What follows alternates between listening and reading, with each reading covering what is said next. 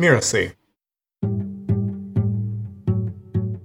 The biggest challenge, I think, for a lot of course creators, and certainly the one that I've had, is people will often find ways not to do things. It's, it's really easy to kind of get excited about going through the material and then not do the hard step of putting it into practice. Hello, and welcome to Course Lab, the show that teaches course creators like you how to make better online courses. I'm Abe Crystal, co founder of Ruzuku, a course platform, and I'm here with my co host, Danny Iny, the founder and CEO of Mirasee. In each episode, we showcase a course and course creator who's doing something really interesting with their course. And our guest today is Mark Morley Fletcher. Mark is a jazz guitarist who's been performing for more than 30 years. He teaches the psychology of performance to musicians. Mark, welcome to Course Lab. Thanks, Abe. Great to be here. So, Mark, can you give us the 30,000 foot view of yourself, your background in teaching, and how you came to this world of, of online courses? And then tell us a little bit about the specific course that you've been developing for musicians and, and how that's been going. Sure. I've been a musician for, as you say, for, for a long time, performing all sorts of different things, but very much on the side. I'm a scientist by training. I, I had an office job for a long time and love to get out and play gigs in the evening and I would find that I got you know very, very frustrated by not being able to play as well actually in performance as, as I could in practice, and I just assumed that this was the way it was, and I stumbled my way through that for decades or more of kind of just beating my head against a brick wall and making things better. And I found myself after I'd quit the office job, wondering what to do, going on a tennis course of all things, which looked at using performance psychology so sports psychology techniques to to improve your tennis playing. And i could not believe the impact that it had in just a three day course on how much my actual playing improved but more importantly in many ways how much i actually started enjoying playing tennis much more rather than getting frustrated. So i thought there's, there's got to be something here that i can do in music. Why didn't i know about this before? I went around to look for where I could get that training in music, and I just couldn't find anything that fitted the bill. So that started me off researching it, trying things out, bringing things over from tennis, drawing on my experience, getting something that worked. And it, it, made such a big difference. I thought, well, I've got to see if I can help some other people with this. Just started teaching something reasonably informally to see where it went. And again, the results were better than I expected to the point where I thought, well, I've, I've got to try and make something of this. And that's how I got into the, the online world it was not a desire to teach online, rather, it was having something to teach and discovering that it was just much more practical to do it. And I could help a lot more people online. Yeah. I mean, it sounds like a challenging topic in some ways to get musicians to think and perform differently. What were some of the, the challenges you encountered in helping people with this topic? And what were some of the solutions and techniques you've come up with in terms of the delivery of your course that have been really effective? So, I mean, I, I, break the challenges down into two things, I guess. Uh, and the first one is, is really that a lot of people don't think about this. They possibly think, well, you know, I'm, I'm just the way I am. This isn't something that you can change. How can you work on that? So that's that's kind of what you need to to get through to get started, I guess. But the the thing after that is, well, how do you actually do this? Because what you're dealing with is thoughts going on in your mind that are very nebulous, hard to get a hold on.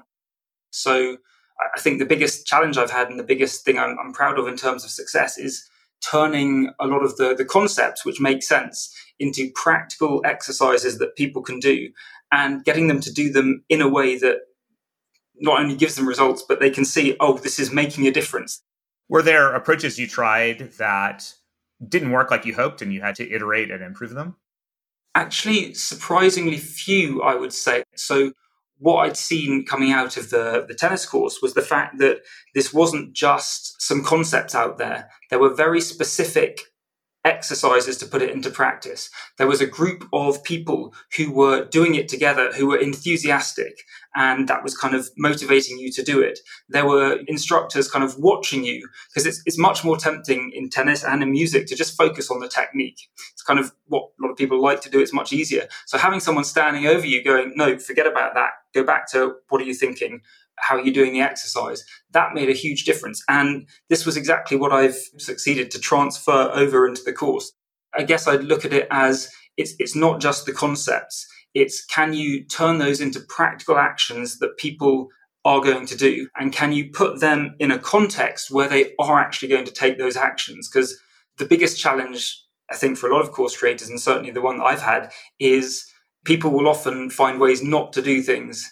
It's, it's really easy to kind of get excited about going through the material and then not do the hard step of putting it into practice. So that's been the, the, the big area for me, I think. Can you tell us about the, the hybrid structure that you've used to help people to feel more accountability and, and make more progress? Yeah, absolutely. And I think this came out of when I ran the course for the first time. It was a very hands on pilot approach, really looking to work with people and take them through it in real time. And I was thinking, well, if this all works, this can easily turn into something that people can do just whenever they like and have the material and, and do it themselves but I saw such a huge impact from having people go to get through together as a group, from having me push them and say, Have you done this yet? And so the way I've done that is essentially to recreate that six week program in a way that anyone can start it at any time. So there is a, a set of different exercises, different homework that I give people each week for six weeks. And some of it is things for them to do and then send me the results so that I can see that they've done it and I can give them feedback and questions. But also every week there is a performance recording for them to do. So one of the big problems for this music thing is that a lot of this is about how you react under pressure. And when you're just practicing on your own, there's there's not a lot of pressure there. So one of the ways to increase that is to get people to record themselves and have to share it with the group. So we've got a group forum and these performance recordings, you're making them every week. There's a special thread each month for the people who are doing it that month to go through and post their recordings. So there is the pressure of knowing that people are going to see it. There is the community of seeing how other people are getting on. Um, and it's a form to, to put those concepts into practice. So again, it's, it's a format of saying, you've got some broad concepts to work with. Here are some practical exercises for how you're going to do it. But also, when you've done the exercises, here is a bigger piece, if you like, this bit of homework for you to actually go through and apply the, the week's lesson. How do you find that when you put it into a proper performance situation? So there's some really interesting dynamic tension here in that you want to create a certain amount of pressure and discomfort to simulate the real pressure of performance, but you also want to make it feel comfortable and safe for people to do it. And yet it's not optional, it's mandatory. It's part of the experience, part of what they have to do. How how is the process of threading that needle playing out in practice as you built and, and ran the course? Did you have to kind of correct and then overcorrect and then undercorrect in different directions, or did you kind of nail it on the first try? I think it's less of course correcting, but I think it's it's about building that feeling is, is probably the closest I get. So it does require a little bit of individual handling with different people sometimes, because some people are totally up for this and will jump straight in. Others need more persuading. But the thing that makes the biggest difference, I think, first I'd say is, is the overall setup. This is definitely a topic that people are sensitive around and it doesn't get talked about much. But you've got a forum where everyone is in the same boat. They've all decided they want to work on this. So I just make a point of explaining that this is a very friendly place. But the biggest thing is, and it took a while to get this going, is that people can go into the forum and they can see all the past monthly threads of people going through posting their recordings and they can see people getting up there, sometimes getting it right, sometimes making mistakes. They can see the positive comments and support from other people going through from the week one through to week six. They can see the improvement that people get when they do this. And one of the things I'm happiest about is to get the really positive comments from people coming out at week six saying they're so glad that they've done it and it was such a huge part of the course.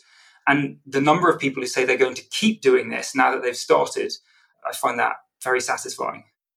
So it, it sounds like a, a key piece of this too is how you're facilitating the community, right? That it, it needs to be an environment where people are not just passively reading what others have done and posted, but that everyone is sharing and also supporting each other can you talk to us more about how have you fostered that type of supportive and engaged community? Because that's not easy to do. Yeah, it's been an effort. I've been very active all the time to get things going. Another part of it is even though it doesn't necessarily do anything for the course, one of the first things that I ask people to do when they join the course is to go into the community, introduce themselves, and also to just comment on another person's introduction. So trying to get people in there and interacting as soon as possible. A lot of it was around me going and starting a few discussions, replying to things, and I still go in and, and reply to everyone's introduction. But I think it's really started to to take off when people can see it modeled in, in the past threads. So the, the more it's it's picked up momentum, the more people have kind of seen this looks like the culture. I'm going to keep doing it. And I think one of the things that possibly contributes to this, but I think is is one of the biggest learning things about it is to get to this point. I've seen people getting as much learning from interacting with other people in the community as from me giving them feedback a lot of the time. So one of the big realizations is that people will post their videos there and say, "Oh, I was so tense and nervous and I made so many mistakes," and they'll get comments back on it from people saying, "Oh, but you looked fine and I didn't notice the mistakes." I see that on both sides, and that for me is is one of the biggest learning experiences I think of people going through this is the chance to see someone else doing the same thing as them and recognizing, you know, it's one thing for me to say people don't notice mistakes, people don't see how nervous you are, but for them to actually experience it either when they've put a video out there or when they've seen someone else in the community doing that is is one of the most powerful things I think people are getting from this.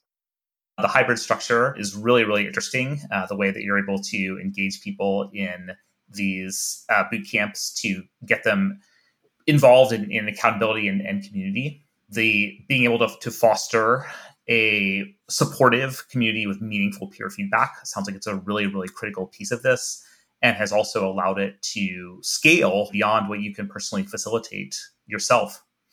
Is there anything else, other lessons learned from working with your students, with this community, and seeing how it's grown over time that might be helpful to to share with other course creators? So, one thing is an unexpected side effect of this hybrid structure. It's the fact that it allows people to take things at different paces because they can start at a given date.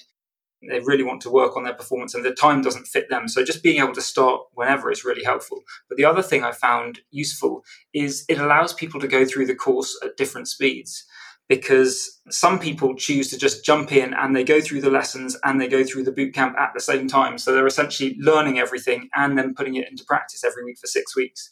Whereas others will take the chance to go through all the lessons first and go through that slowly, absorb it. And then when they come and do the six week boot camp, all they're doing is the exercises. So people with lots of time can really blaze through it and go very in depth. And people with much more going on, less time to give to it, can still get through and, and get stuff out of it. I think it's worth saying, though, that this was not how I'd planned it. It's evolved. It happened because I couldn't see it, it, giving people the value that they deserved if I didn't do it this way. And it's been very much a case of trying something and keeping on with the things that have worked and tweaking things where they where they needed it and, and seeing what people are saying, how they're using it, and and adjusting or not adjusting in that way.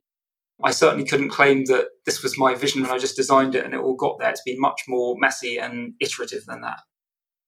I really appreciate your pointing that out because it's very easy to hear the story of someone who's built this super successful course and over a thousand students enrolled, and it's such an elegant design.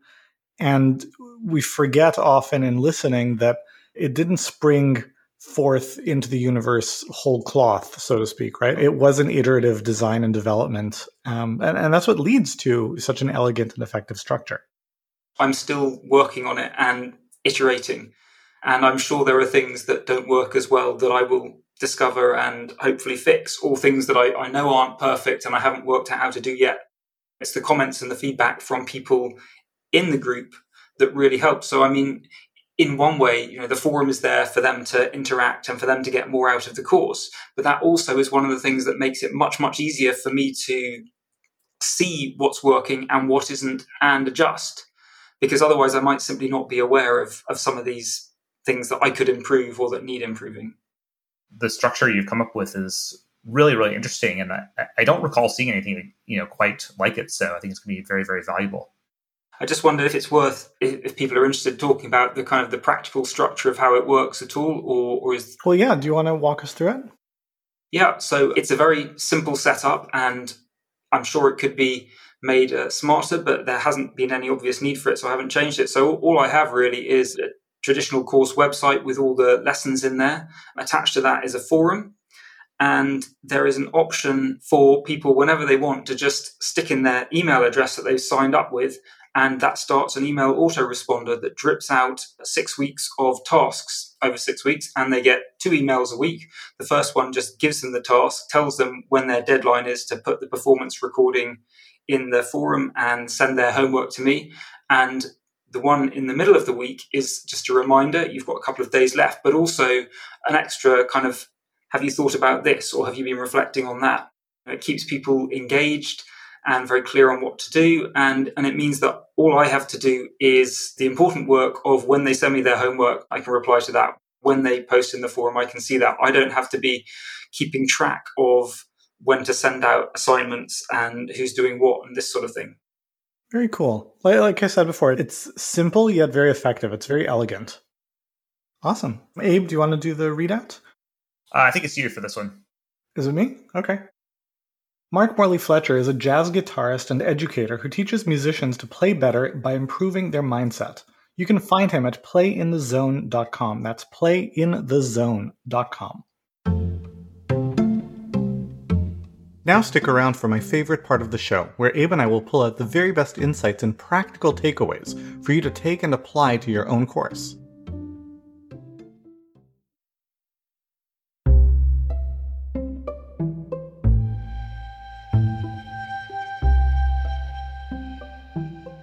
All right, Danny, it is time for the debrief. And this is a really interesting one. So, yeah, what was what was jumping out for you? There's a lot in there kind of all tied together. One of the big challenges that online course creators have as they look to scale the experience is kind of this oscillation between do I go very like, you know, rich, interactive, dynamic, cohort based, which feels like it wouldn't be scalable? Or do I go in this very sterile, you know, just a bunch of information and videos and a membership site and they're on their own, kind of because that seems like that's how you can get a lot more people in. And he's really threaded the needle nicely in that people log in, they get access to all the videos, they can go through it completely at their own pace, but they can register themselves for essentially a cohort based experience. And many people do. And, and because he has the volume of people coming through the course, there's always enough people to make it interesting. I thought that was a really elegant structure. Yeah, and that is a good sort of caveat to mention to people, I guess, is that this model works best with a certain level or, or flow of students, right? If he only had, you know, a couple of people signing up per month, you wouldn't really get that sense of community in each of the six week boot camps. But you know, that caveat aside, the structure is is really, really interesting.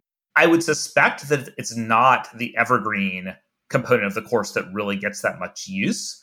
I would guess, you know, without like seeing behind the scenes of his completion data, that most people are doing the work, doing the assignments, contributing to the community as part of one of the the boot camps when they're getting the weekly assignments and the emails. But from a marketing perspective, it's pretty compelling to be able to say, hey, look, you can sign up and, and get full access to all these great lessons immediately. And then people can kind of discover as they get into it that, oh, I thought I was just going to do it on my own, but I really need the support of this bootcamp and the community to make progress. And so that support, which really drives the learning and the participation, is there, but you have the strength of the evergreen experience on the marketing side. It's a good point. It's an important needle for course entrepreneurs to thread because they're course creators, they're educators, but they're also entrepreneurs. They need to sell the course. And often we kind of bump into these dilemmas essentially where there's an architectural component of the course where you're like, you know, I know that this is the best way for me to structure it for them to learn and get results and actually get the experience and outcomes they want. But it's not what they think they want going in, right? So, case in point, do you want to have to follow a schedule versus, you know, you can get it whenever you want? Most people prefer to have more freedom, even if, you know, you and I both know, and most course creators know, that isn't going to get them the actual results course creators often kind of stand firm and it's like, well, I don't care what you want. This is what I know is better. I'm the expert. Trust me. But of course, that can come at a cost from a marketing standpoint. Or you feel like you're compromising, you're giving up, and it's like, okay, fine, I'll give it to you the way you want it, even though I know it's not going to get a result. And Mark has done a really interesting job of, of threading that needle. Like giving people the freedom they want to be able to take that first step, but then also having the structure in place to then get them the result in, in a scale and time frame that's convenient for them. Yeah, and it's also really a helpful model potentially for someone who wants to offer this type of cohort based support to students, but not be in the position of saying, like, hey, I'm going to launch a new cohort offering every month, right? Like, that can be very difficult to sustain of trying to sort of promote a live cohort based offering like hey we've got a new group starting june 1st hey we've got a new group starting july 1st like you, can't really promote that without creating a lot of fatigue in your audience or however you're reaching people. Whereas like the way Mark has structured it, you can just have people coming in and signing up for an evergreen course off of his uh, website, and he can promote it periodically in other ways as well. But then the the structure is there you know once people join the course. It threads the needle pretty well in multiple ways. It's also worth pointing out that he has a, fairly large volume of people right? So if he's got over a thousand people coming through on an annual basis he's got 80 to 100 every month. So the volume is quite substantial but you don't need necessarily such a large volume to make something like this work. A couple dozen every month that could be enough for a cohort depending on the structure you're going for. It could also be if you add a layer onto this in, in terms of peer interaction maybe you put people in pods or in triads or in small groups or that sort of thing right? Not like a whole elaborate setup but just a way of managing the experience. At that point the scaling becomes much easier because you can have you know two pods or you can have 20 pods. And you know it, it kind of scales up and down depending on the volume.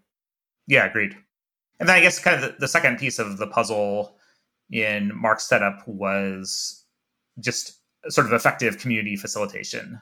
That it's not just giving people assignments to do, but then getting them to really share their progress, including some kind of uncomfortable things like showing themselves performing in the community so that that people are really able to support each other. And what I picked up from what he was saying is it wasn't so much about like giving really critical feedback saying like hey you need to improve a b and c to make your performance better. It was almost more like enthusiasm and cheerleading like people being able to hear from their peers like that was great. Like i loved your performance. It, you know it was energizing and so on and, and thereby giving people the confidence the uplift in their mindset that they can go out and, and perform better in the real world.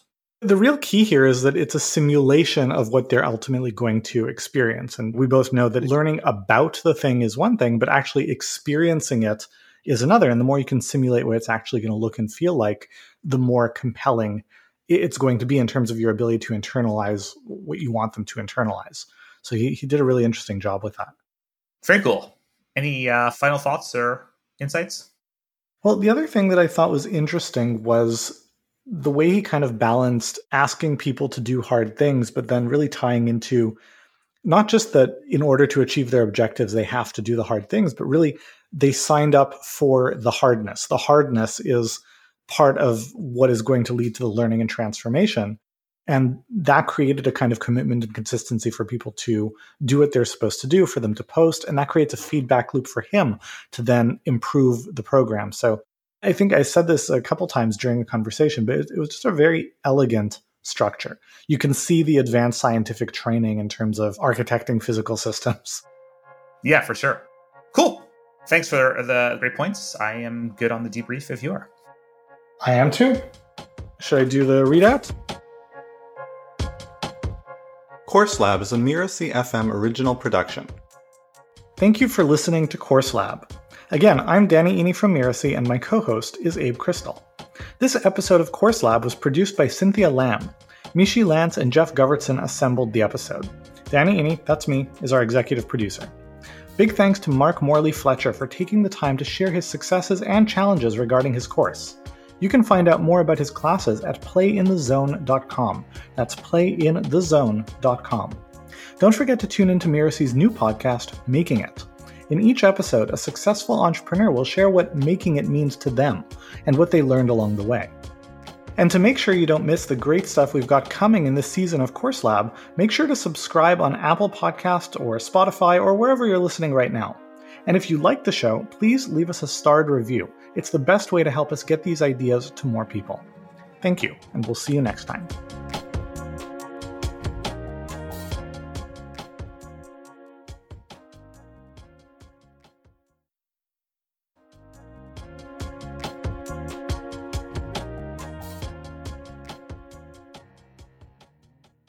Um, I'm not sure there's anything else that immediately comes to mind there. no, that was great. Thank you.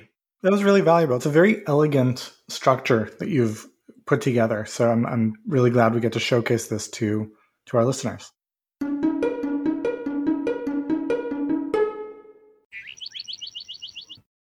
All right, are you ready? Wait, what's my cue? It's a behind the scenes kind of thing. Hello, and welcome to Just Between Coaches, the podcast that tackles difficult coaching conversations head on. I'm Melinda Cohen, and your host for this show. I also know that I'm listening when, again, my mind is relaxed. So I can almost sense that I'm listening on multiple levels. That's a great framing. That's a that's a really great way to think about it. Um, I think so, actually, now that I'm thinking about it, because I think that something that is very dangerous is for people to think that being a great coach comes from having the credentials. One has nothing to do with the other. So, again, part of it is just, you know, either through questions or asking what they've tried, or sometimes it's, you know, the forest for the trees thing. My favorite part of having the hard conversation is Ooh, wait a minute, wait a minute, wait a minute. Okay. So while I love what's on the other side, I think navigating through that conversation is my favorite part. Yeah. Because we're not there necessarily as coaches to provide solutions. We're there to guide our people towards solutions. And I don't know if it's, you know, societal pressure or peer pressure, but we don't want to look like we don't know what we're doing. I want to help and support coaches so that they can evolve into their greatness. My desire for the show is if I could scoop up all of the coaches and bring them into my living room and bring up the topics that leave crinkles in our forehead so that we can fully understand what it means to show up in our greatness, fully confident, so that we can build better businesses, so that we can be better coaches, so that we can make a lasting impact on this world collectively and we want to rise to that level. That being said, you do want to set yourself up and your clients up for success by making sure that there is clarity around their expectations and your expectations as to how you can help them people have to know a little bit about what you offer. Otherwise, how do they know that they need what you can help them with in terms of that transformation? And I love having the conversations and navigating the topics that keep us at the forefront in a time with what I call the results revolution. Yeah, well, first of all, I just want to start by saying that this is a really good problem to have, right? So if you have someone who's resisting your price, it means they're really interested in working with you. The thing is, sometimes it becomes negative, it becomes toxic I've been in the coaching industry for almost 20 years now. And over these years, I have seen everything behind the scenes in our industry everything that works, everything that doesn't work. I've seen the evolution of our industry and of what it means to be a coach.